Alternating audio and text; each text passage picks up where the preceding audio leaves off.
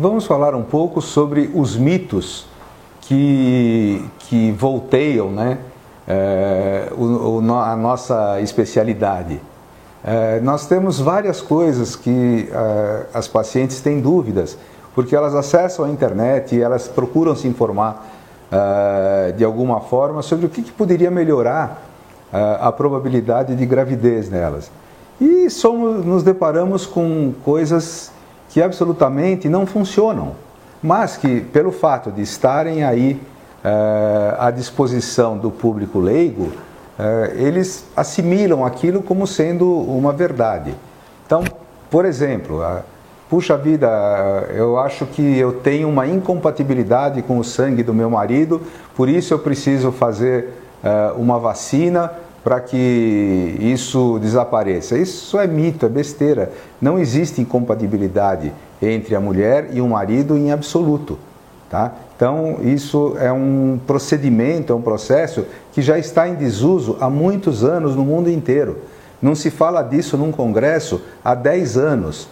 Quer dizer, são, são coisas que não valem a pena ser lidas e não deveriam estar publicadas.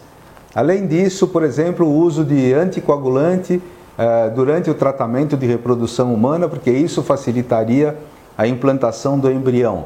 Também, isso é uma bobagem.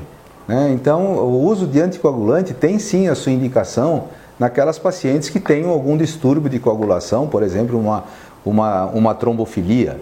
Tá? Nesses casos, existe a indicação. Agora, generalizar o uso desse anticoagulante para que todas as mulheres façam tá? é um absurdo, porque a paciente o anticoagulante, ele tem efeitos colaterais indesejados. Se a paciente sofreu um processo de um abortamento, por exemplo, usando o anticoagulante, ela tem a chance de ter uma hemorragia grave, tá? num processo que seria, vamos dizer, fisiológico, que seriam alguns minutos, algumas horas talvez.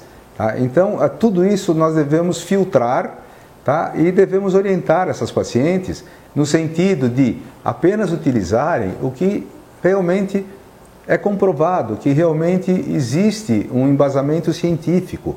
E como esse, esses dois exemplos que eu dei, existem N outros. Né? Se fosse assim, nós recomendaríamos aos pacientes, puxa vida, reza que dá certo. Tá? Rezar é bom? Claro, é bom rezar, é bom ter fé, né? mas não que isso vá mudar alguma coisa no resultado do nosso tratamento.